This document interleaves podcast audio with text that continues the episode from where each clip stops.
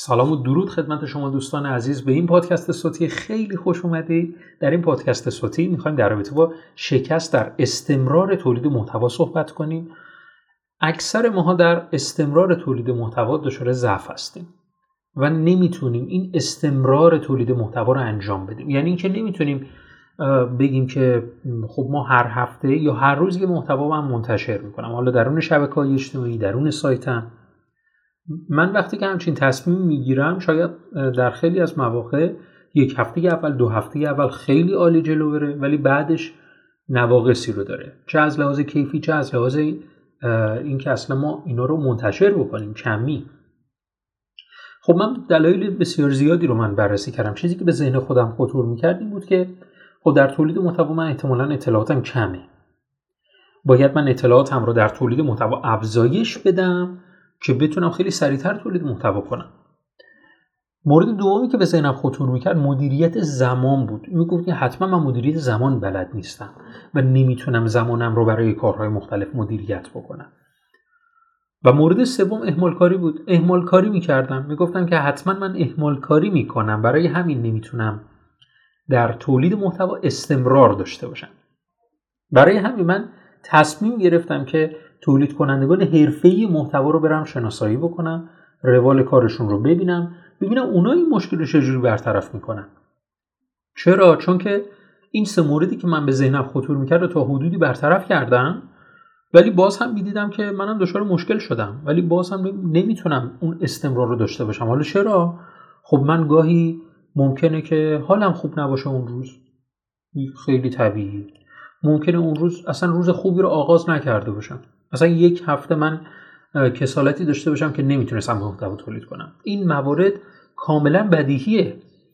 ولی خب ما دچار مشکل بودیم در هر صورت. چون که رقیبای خودمون رو می‌بینیم و مشاهده می‌کنیم که اونا به صورت مستمر دارن محتوا تولید می‌کنن. چه موردی پیش میاد که همچین چه چیزی هست که من نمی‌دونم؟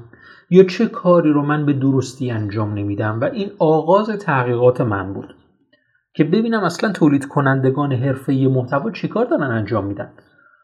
خب یه سری چیزا بدیهی بود که خدمت شما عرض کردم. اینکه یک انسان ممکنه که مثلا یک هفته نتونسته باشه اصلا تولید محتوا کنه و یا هر چیز دیگری در هر صورت متوجه شدم اونا روش کارشون با روش کار من متفاوته. چیزی که من در ظاهر می‌دیدیم می‌دیدم می‌دیدیم هممون مشاهده می‌کردیم این بود که اصلا اونا یه تیم قوی دارن. خب شاید من تیم قوی برای خودم ایجاد نکردم که نتونستم این کار رو انجام بدم.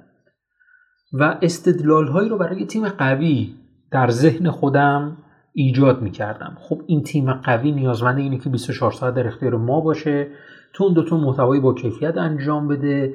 خب طبیعتا هزینه هاشم بالاست. خب من هزینه ها مثلا نمی‌رسه پس نمی‌تونم تولید محتوای حرفه‌ای انجام بدم. اینا همه چیزایی که در ذهنمون به صورت اتوماتیک ایجاد میشه. ولی واقعیتی که با این تحقیقات به وجود اومد چیز دیگری بود.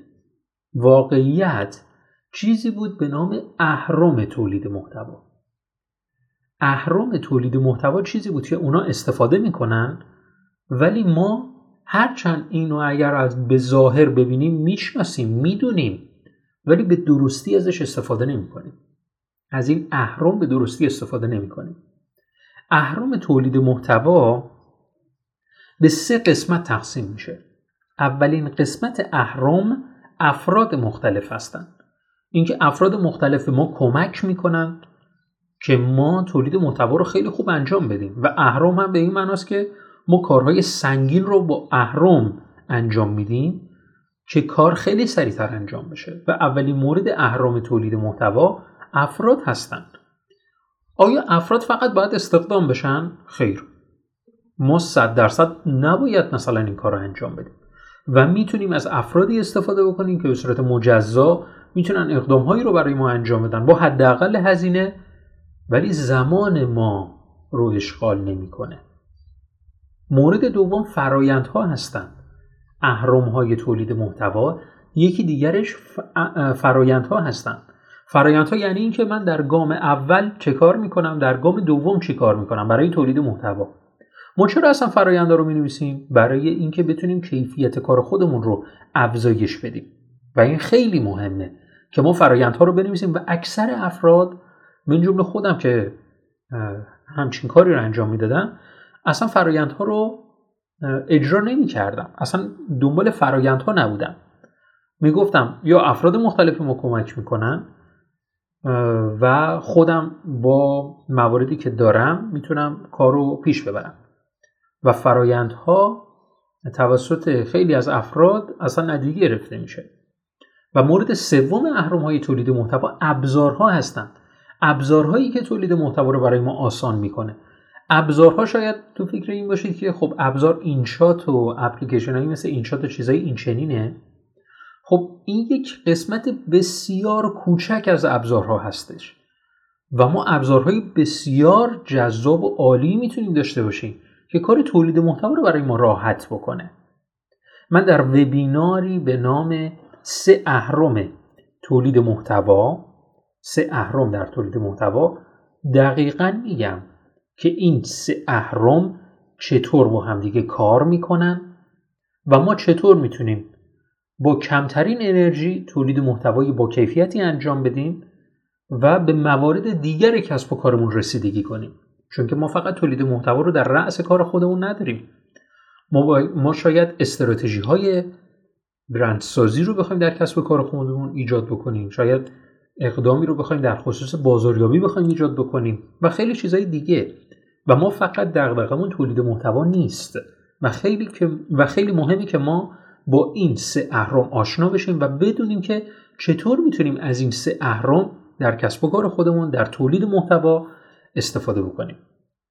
برای اطلاعات بیشتر در خصوص سه اهرام تولید محتوا کافیه که به سایت خط یک مراجعه بکنید و یا در قسمت description همین پادکستی که الان دارید مشاهده می‌کنید لینک ثبت نام و اطلاعات بیشتر این سه اهرام رو قرار دادم و می‌تونید ملاحظه بکنید. امیدوارم که همیشه موفق باشید. فعلا خدا نگهدار.